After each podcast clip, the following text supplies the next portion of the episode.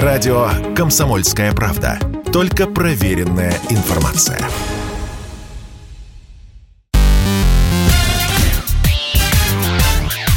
Шоу-бизнес с Александром Анатольевичем на Радио КП.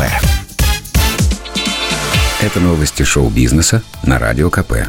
И я, Александр Анатольевич. Здравствуйте.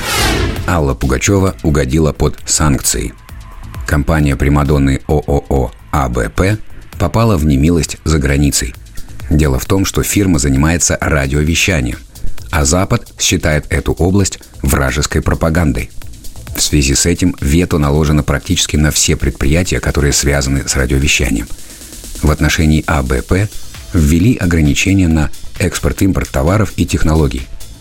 За последние три года выручка АБП составила 86 миллионов рублей. Увы, в 2022 Алла Борисовна останется без доходов от своей компании. Сама 73-летняя Пугачева с мужем Максимом Галкиным и с детьми Лизой и Гарри сейчас находится в Израиле. Певица пообещала прилететь в Москву к 1 сентября, так как ребятам нужно будет идти в школу. Джон Малкович не против сыграть Владимира Путина. Голливудская звезда дала интервью блогеру Михаилу Зыгорю. Зашла в разговоре речь и о том, кого из российских исторических личностей актер хотел бы сыграть. Малкович дал развернутый ответ.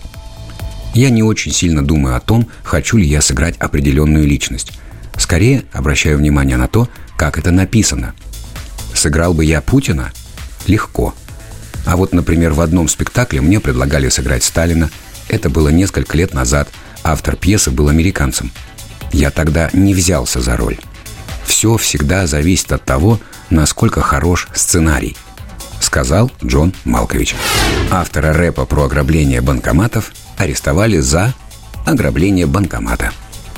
Жил да был в Теннесси 30-летний лодырь Ладесион Райли. На работу парень устраиваться не хотел.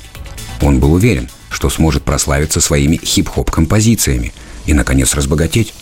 Но, увы, никто не хотел слушать его музыку, а тем более платить за это деньги – а читал Ладесиан под псевдонимом 213 Джак Год о том, как грабит банки в разных штатах и возит в машине тысячи долларов.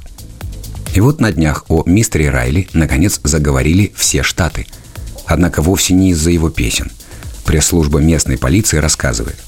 Ладесиан Райли вместе с тремя подельниками проникли в отделение Bank of America. Подошли сзади к человеку, обслуживающему банкоматы, сказали ему не делать глупостей и отдать деньги – Затем мужчины забрали украденные и попытались скрыться на автомобилях. Одна из машин, использованных для грабежа, была арендована в каршеринговом сервисе «Херц». Это помогло полицейским вычислить злоумышленников. Сейчас копы выясняют, что было первично – ограбление Ладесиона или его рэп. Был ли он изначально грабителем? А рэпом увлекался в качестве хобби? А может, невостребованный талант просто поверил в свой рэп – и, вдохновившись, решил грабануть банкомат? Звучит Ладесион Райли вот так. Dodger Jakes, runner with the Florida place. I done hit the road and got that money in about 40 states. My niggas specialize in burglarizing, better guard your safe. Laws come, we doing the dash, but we trying to avoid the chase. Slow down, nigga, drive right. Put that bitch in cruise control. Let me know if you get tired, cause we can't let you lose control. Road running every day, the next two weeks we staying gone. We out here getting this money, we just praying that we make it home. Это был выпуск новостей из мира шоу-бизнеса на Радио КП. Меня зовут Александр Анатольевич. До встречи завтра. Пока. Шоу-бизнес с Александром Анатольевичем на Радио КП.